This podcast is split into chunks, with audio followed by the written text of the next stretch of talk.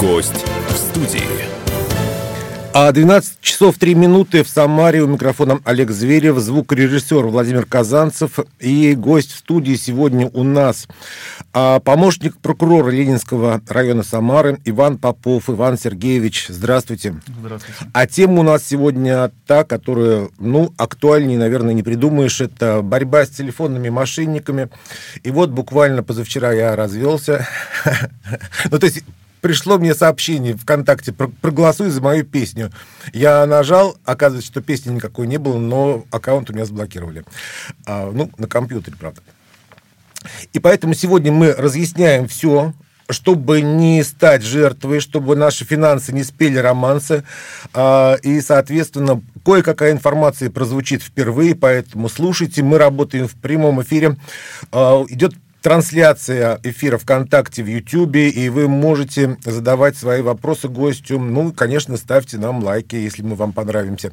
Также можете присылать свои сообщения гостю на телефон +3 903 301 46 06, на Вайбер и Ватсап, и они прозвучат в эфире. Иван Сергеевич, а вот вам лично приходилось сталкиваться с агрессией со стороны телефонных мошенников?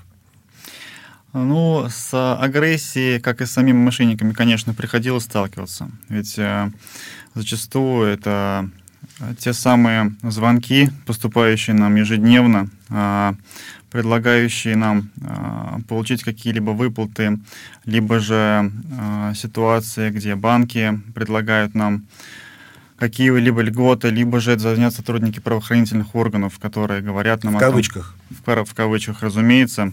Такими представляются. Говорят о том, что мы являемся потерпевшими по уголовным делам, которые они расследуют. И для того, чтобы не потерять свои денежные средства, которые в ходе мероприятий мы, конечно же, потеряем, нам нужно провести ряд мероприятий, действуя по их отработанной схеме, отработанному плану. Конечно же, при невыявлении, то есть если лицо, которому они звонят, добровольно ведется на все уловки, соглашается совершать все действия, которые требуются от них сотрудниками, в кавычках, опять же, в кавычках, никакой агрессии с их стороны не будет. Естественно, они будут с вами очень любезными, они будут вам говорить с вами вежливо, будут вам оказывать всяческое содействие. Но в случае, если у вас появится подозрение о том, что это все-таки мошенники, в случае, если вы какие-то неудобные начнете задавать вопросы для них, конечно, может появиться агрессия с их стороны, потому что у них есть определенные цели, определенные планы, которые они также должны выполнять. Соответственно, в этом случае, да. А стоит ли вообще продолжать разговор в таких случаях? В случае, если действительно вы думаете, вы уверены, что перед вами мошенники, о чем я в последующем, конечно же, расскажу, как можно выявить и основные признаки выявления таких мошенников, считаю, что продолжать разговор все же не стоит. Не стоит пытать, скажем так, свое счастье, надеясь на то, что в разговоре с мошенником, уже понимая, что это лицо мошенник, вы какую-либо лишнюю информацию не сболтнете ему. Вы прям так заинтриговали сразу. А как выявить? Вот сразу. Вы сейчас говорили, как выявить мошенника. Угу. Давайте, наверное, все-таки по порядку разберем классические ситуации. Давайте. Классические ситуации. В основной мошенничество в указанной сфере условно можно на две категории разделить. Это мошенничество с использованием сети интернет и мошенничество, совершенное посредством телефонной сотовой связи. Основными способами мошенничества непосредственно в сети интернет является введение в заблуждение граждан путем размещения мошенников на объявлениях массового пользования, таких как, например, Авито, Автору, Юла и иные, прочие и так далее. Как мы все и знаем, ни для кого не секрет будет, что данные площадки используются для размещения каких-либо товаров. Соответственно, любой человек может найти и получить эти товары за определенную сумму. У моей соседки недавно так карту обнулили. Слава богу, что там всего 8 тысяч было. Ситуация какая? Задача мошенников является введение вас в заблуждение тем, что они имеют какой-либо товар, либо имеют право оказывать какую-либо услугу, за которую вы должны заплатить деньги. Конечная цель – получить ваши деньги без оказания этой услуги, соответственно, без представления вам товара.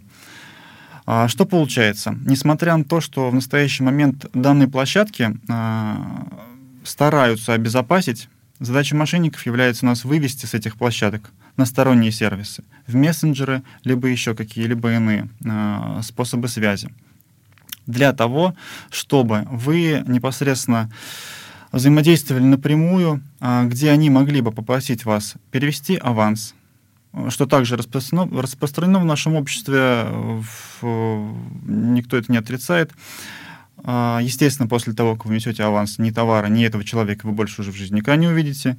Либо же, что еще хуже, может быть взаимодействие с вами для того, чтобы получить ваши персональные данные, данные вашей карты. А это еще страшнее, потому что в случае, если вы переведете какой-либо аванс, вы потеряете только сумму аванса, а в случае, если вы утеряете персональные данные, вы предоставляете доступ мошенникам ко всем вашим личным данным, и как они ими воспользуются, это абсолютно неизвестно. Вот мы часто слышим социальную рекламу, где говорят, что никогда никакие номера карт никому не сообщайте, а тем более цифры с обратной стороны, коды СМС тоже не сообщать. А может быть такая ситуация, что мошенник может без этой информации тоже сможет как-то... Есть какие-то сейчас вредоносные программы, да, которые просто на телефон садятся и все копируют, да, я так понимаю? Да, абсолютно верно, есть такие программы. То есть не предоставление, не разглашение своих персональных данных, вот как вы только что сказали о данных карт, цифр на оборотной стороне карты, данных персональных своих в части паспорта, серии номера, на которые мошенники также могут, кредит какой-нибудь взять. Но это не является всеми методами борьбы с таким мошенничеством, поскольку у нас же также есть мошенничество в сети интернет, где существуют, как вы правильно сказали, вредоносные программы, которые могут попасть на ваше электронное устройство различными способами. Вы порой даже не будете, то есть не обязательно исключительно переходить в интернете по какой-либо ссылке, неизвестной вам. Это может быть размещение от какой-нибудь родственницы далекой на стене у себя, например, в какой-либо из социальных сетей, проголосовать за фотовыставка какая-нибудь, и, соответственно, прикладывается ссылка, перейдя на которую вредоносное шпионское устройство попадает на ваш телефон. Соответственно, все сведения, необходимые мошенникам, утекают, и они также получают возможность им пользоваться и, списывать денежные средства с ваших расчетных счетов. Или, может быть, даже еще что-то хуже. Угу. А вот какой он, социальный портрет? Кто эти мошенники вообще, в принципе? Как их выявить, да, и кто они такие? Где они находятся вообще? Какой класс? Это коты Базилио и лисы Алисы? Могу сказать так, что данная категория граждан, которые являются мошенниками в указанной сфере, это, как правило... Определенных критериев нет, что вот он только такой должен быть, этот мошенник, либо вот только такой. Однако есть схожие черты у всех аналогичных мошенников. Ни для кого не секрет, что это в основном молодые люди от 20 до 35 лет в среднем совершают такие преступления.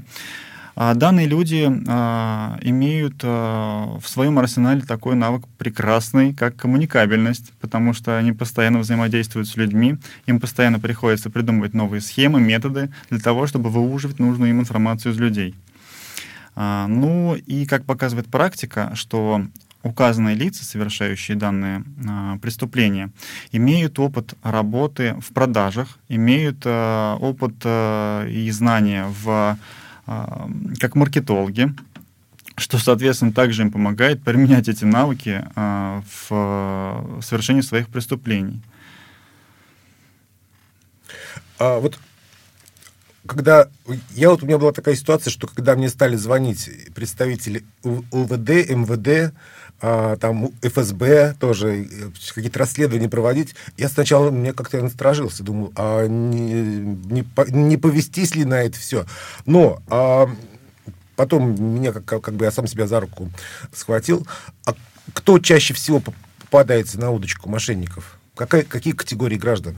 на данное правонарушение, на данное преступление попадается социально уязвимые категории граждан. У нас это являются пенсионеры и несовершеннолетние в основном.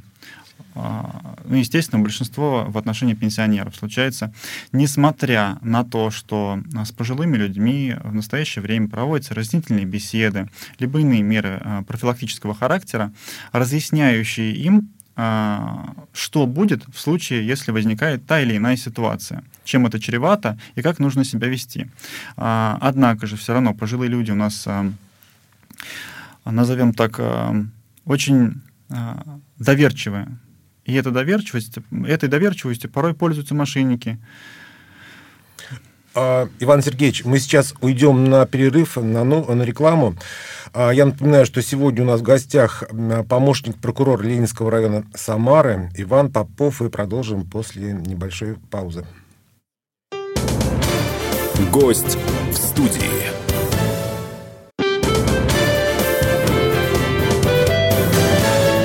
Гость в студии. Гость в студии на радио «Комсомольская правда» Самара. Продолжаем. У микрофона Олег Зверев. И в гостях у меня сегодня помощник прокурора Ленинского района Самары Иван Попов. И мы говорим о том, как орудуют телефонные мошенники. Будем гнать их всем миром, пока не прогоним всех. Поэтому сегодня прозвучит много новой информации. Вначале мне хотелось так. Иван Сергеевич, вот когда звонят там из каких-то силовых ведомств, там ФСБ, там МВД, в кавычках тоже, да, в принципе, они могут вот звонить вот так вот человеку, там, чтобы с ним, если это действительно добросовестный сотрудник, он будет звонить по телефону или так не принято? Ну, если сотрудник звонит, сотрудник правоохранительных органов, по логике никто не запрещает ему позвонить, если иной метод связи с человеком невозможен в настоящее время. Например, если человек по месту регистрации не проживает, а имеется сотовый телефон. Если иные какие-то отсутствуют сведения о местонахождении человека, то позвонить может. Однако сотрудник полиции может позвонить для того, чтобы сообщить человеку о том, что ему, например, необходимо явиться в отдел полиции для дачи показаний по тому-то или иному, не знаю, делу уголовному, либо еще что-то. Либо сообщить, что там направлена повестка в его адрес по такому-то адресу, чтобы он забрал ее и также явился, если непосредственно требуется официально. Однако же все официально надлежащие уведомления, предусмотренные законодательством, являются непосредственно это почтовая связь. И просто так сотрудник звонить вам и обсуждать какое-либо расследование уголовного дела, конечно же, не будет. Ни один представитель правоохранительных органов, ни ФСБ, ни Следственный комитет, ни Министерство внутренних дел. То есть фактуру дела, самого дела, то, что у вас там чего-то происходит, а вы давайте мы сейчас будем... Это не обсуждается по телефону. Конечно. То есть сотрудник может позвонить, чтобы пригласить вас на беседу в отделении полиции, да, или там в Следственный комитет. А вот служба безопасности банков, вот тоже получается, служба безопасности звонит клиенту. Это каждый суслик-агроном... Получается, имеет ли вообще право служба безопасности банка, и, либо менеджер, вот у меня есть менеджер персональный, вот мы с ней общаемся, в случае чего она мне все сообщает, а тут какая-то служба безопасности банковская, в принципе, она будет звонить клиентам или нет? Ну, персональный менеджер банков — это человек, который закреплен за вами и сообщает вам о наличии каких-либо банковских услуг. Соответственно, служба безопасности банков занимается несколько иным, и в случае действительно возникновения у банков подозрений о том, что через ваши расчетные счета банковские осуществляются какие-либо денежные переводы, которые в соответствии с 115-м федеральным законом о противодействии легализации денежных средств, полученных преступным путем, они имеют вам право позвонить. И в ходе разговора могут действительно быть уточнены какие-либо краткие сведения относительно, действительно ли вами переводятся данные денежные средства кому-то, действительно ли приходили. Однако достоверно могу сообщить, что в ходе этих разговоров у вас никакие персональные данные уточняться никогда не будут, потому что сотрудникам банка ваши персональные данные и так известны. То есть, опять-таки, отвечая на наш вопрос, позвонить службе безопасности может, уточнить, действительно ли вами... Потому что, смотрите, бывают такие ситуации, когда мошенник уже ввел в заблуждение свою потенциальную жертву. Например, одной из распространенных схем является, когда мошенники звонят, вводят в заблуждение, представляясь, например, сотрудниками полиции теми же, вводят в заблуждение о том, что, например, какой-либо банк, в отношении какого-либо банка возбуждено уголовное дело. И нужно все денежные средства, которые у вас есть в этом банке, перевести в другой банк. Такое распространено, это действительно из практики случай.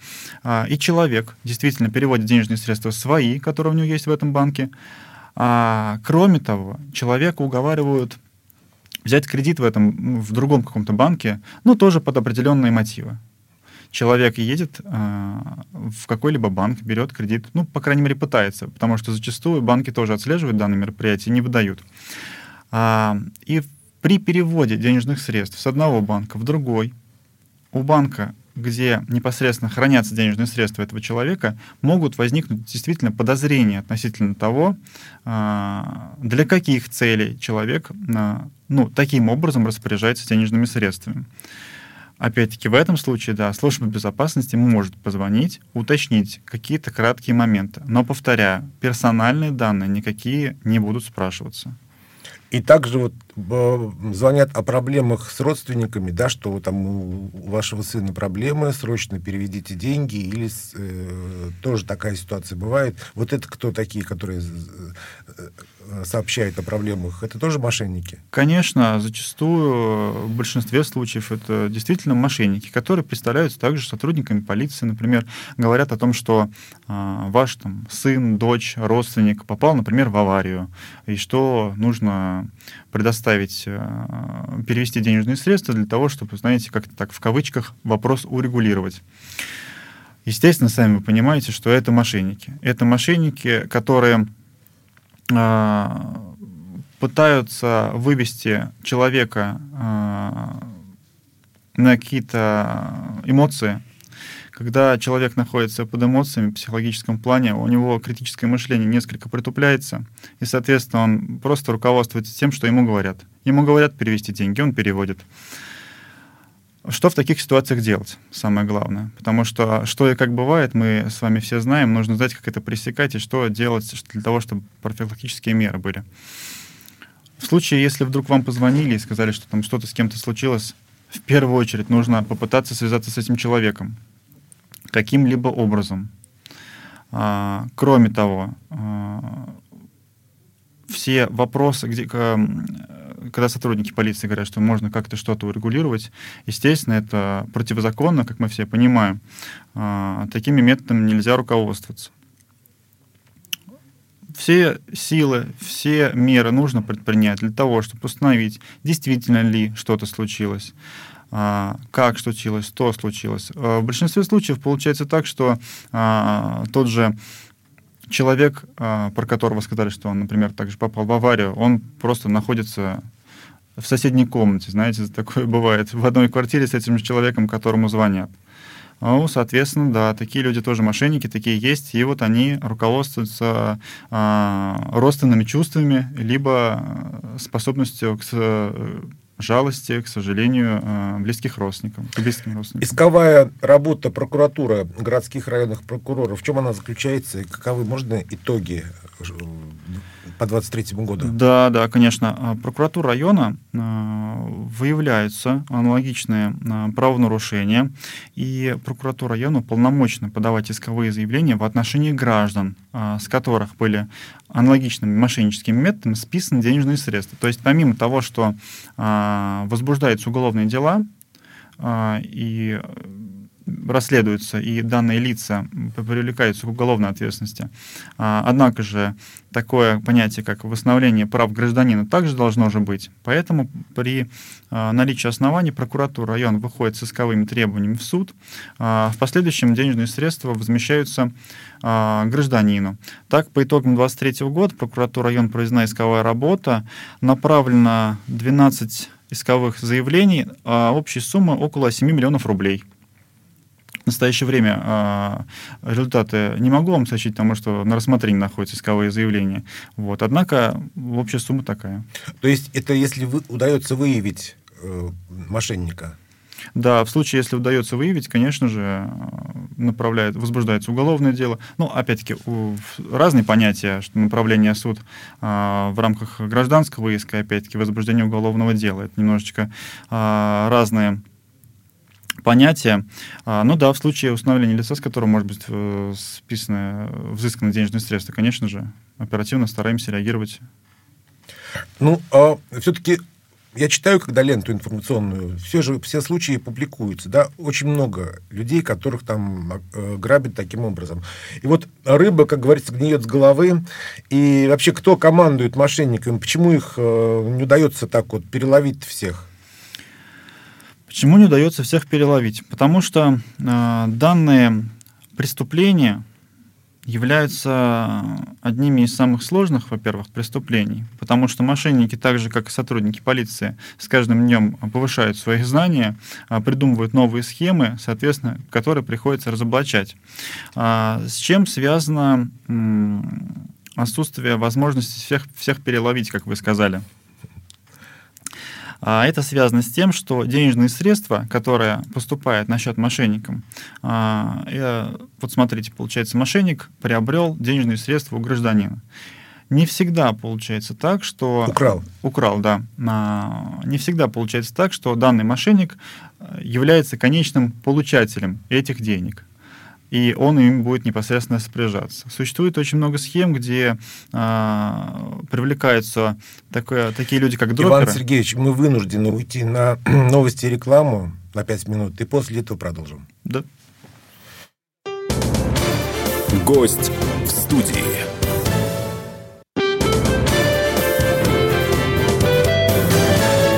Гость в студии. Гость в студии в прямом эфире радио «Комсомольская правда» Самара. Сегодня у нас в гостях помощник прокурора Ленинского района Самары Иван Попов. Рвем телефонных мошенников, правда, пока с переменным успехом, но скоро ситуация должна измениться к лучшему. И каким образом, узнаем прямо сейчас. А пока вот давайте мы остановились на... в борьбе с этими, как неприличное слово. С дроперами. Да, с дроперами. Угу. Вот. Кто такие дроперы и как с ними, как найти на них управу? Дроперы, как правило, это посредники между жертвами, которые теряют денежные средства в результате преступления, и мошенниками, которые являются конечными получателями и распорядителями данными денежными средствами. Идя по цепочке расследования преступлений, как правило, сотрудники правоохранительных органов идут по этой цепочке, идя по этой цепочке, выходят на вот тех самых дроперов. То есть лиц, которые представляют свои персональные данные для того, чтобы мошенники, которые являются конечными получателями денежных средств, открывали на них банковские какие-то расчетные счета, либо же непосредственно они сами открывают расчетные счета и дают право пользования тем самым мошенникам. То есть, несмотря на то, что они фактически не являются участниками, они предоставляют свои персональные данные для того, чтобы через их расчетные счета, скажем так, прогонялись денежные средства. При расследовании преступлений указанной категории дел, сотрудники полиции на этих самых дроперов выходят. И вот тут-то как раз-таки появляются сложности в расследовании и выявлении, как вы сказали, верхушки. Mm-hmm. То есть тех самых мошенников, которые являются конечными получателями. Вот. Потому что, естественно, посредники не всегда раскрывают все сведения относительно того, куда это все предоставляется, куда эти денежные средства уходят. Также распространены такие схемы, где есть не один, например, дропер, а много-много-много. Когда денежные средства переходят сначала одному, потом другому, третьему, пятому и так далее, найти конкретного мошенника, верхнего, скажем так, становится затруднительно. Однако работа в этом направлении, конечно же, ведется. Сотрудникам правоохранительных органов постоянно придумываются какие-то новые методы по выявлению, соответственно, прокуратура также ориентирует на сотрудников правоохранительных органов на выявление преступников указанной категории. Вот есть некая такая конспирологическая версия, что, может быть, банкам как-то это тоже выгодно. Вот такая схема. Почему они, допустим, сейчас позволяют открывать вот эти сомнительные счета, карты, или придумали бы какую-нибудь программу типа там антидропер. Расскажите вот в этом плане, я прав или я заблуждаюсь? На мой взгляд, моя позиция такая, что банкам, конечно же, это невыгодно. Банкам это невыгодно, потому что все расчетные счета, которые открываются на имена этих самых дроперов, в настоящее время выявить невозможно, поскольку дроперы — это те же самые физические лица, которые также имеют право на открытие расчетных счетов, как и любой другой гражданин, неограниченный в правах, предоставленного. С точки зрения разработки схем новых, которых вы сейчас уточнили, я могу сказать, что у нас в настоящее время, в настоящем году, в июле месяце, вступит новый закон 369 «Внесение изменений в федеральный закон о национальной платежной системе», согласно которым банки будут обязаны проверять денежные переводы клиентов в течение 30 дней, возвращать обратно клиентам украденные мошенниками. Это вот в начале года было известно, рассказали как раз, представитель Центробанка рассказала в данном новом законе. Вот, поэтому банками в настоящее время принимаются меры по минимизации как раз-таки таких схем и, соответственно, способствовать преступлению. Давайте поподробнее об этом новом законе, я потому что еще не слышал ничего. Вот что это за закон, каким образом он будет действовать, работать? То есть мошенник, я, допустим, по глупости перевел деньги дроперу, так? И дальше что? В общем, получается, смотрите, цель изменения данного закона заключается в противодействии мошенническим схемам, которые основаны на методах социальной инженерии. Законом предусмотрен будет комплекс механизмов, который направлен на то, чтобы стимулировать банки работу своих систем.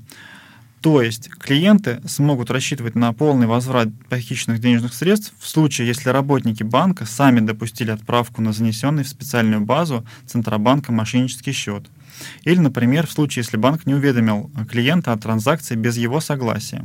Это вот таки, опять-таки, о чем я ранее говорил, где банки, сотрудники банков звонят людям и, соответственно, удостоверяются в том, действительно ли то или иное лицо самостоятельно, добровольно осуществляет какую-либо сделку. До настоящего времени данный инструмент, поскольку закон в силу не вступил, возврат денежных средств не представляется возможным, поскольку лицо достоверно, самостоятельно кому-либо переводит денежные средства. Однако с вступлением в силу данного закона граждане получат возможность денежные средства возвращать, тем самым минимизировав свои, скажем так, оплошности в виде того, что они ведутся на уловки мошенников. Кроме того, кредитные организации по закону будут обязаны вернуть денежные средства, если вдруг человек, какое-либо лицо, потеряло карту, либо было замечено ее использование без его ведома, при условии, что он, например, заведомо сообщил банку о пропаже. Также у нас с июля будут блокироваться финансовые организации смогут блокировать переводы на подозрительные счета сроком на 2 дня и предупреждать об этом клиентов. За это время они будут обязаны, клиенты, подтвердить или отклонить совершение перевода. То есть, я так понимаю, вот из первой части, что если человек перевел деньги через дропера, они ушли к мошеннику, то компенсация будет за счет банка. Да, денежные средства будут возвращены лицу. И, опять-таки, исходя из буквального толкования, понимается, что банками будет создаваться специальная база мошеннических счетов, при переводе на которые, соответственно, будет подразумеваться, что денежные средства, естественно, будут автоматически возвращены. И закон вступает в силу с июля месяца? С 25 июля, если не ошибаюсь, 2024 года. Угу. А скажите, а насколько это будет таким мощным драйвером того, что все-таки наконец-то мошенникам дадут по башке? Или они могут изобрести что-то новое? Могу сказать так, что самым мощным, как вы выразились, драйвером является профилактика. Профилактика граждан на том, чтобы быть осторожнее, не вестись на уловки мошенников. Потому что в настоящее время у нас придумываются новые технологии, новые методы борьбы с мошенничеством. Ровно так же и придумываются новые способы мошенничества.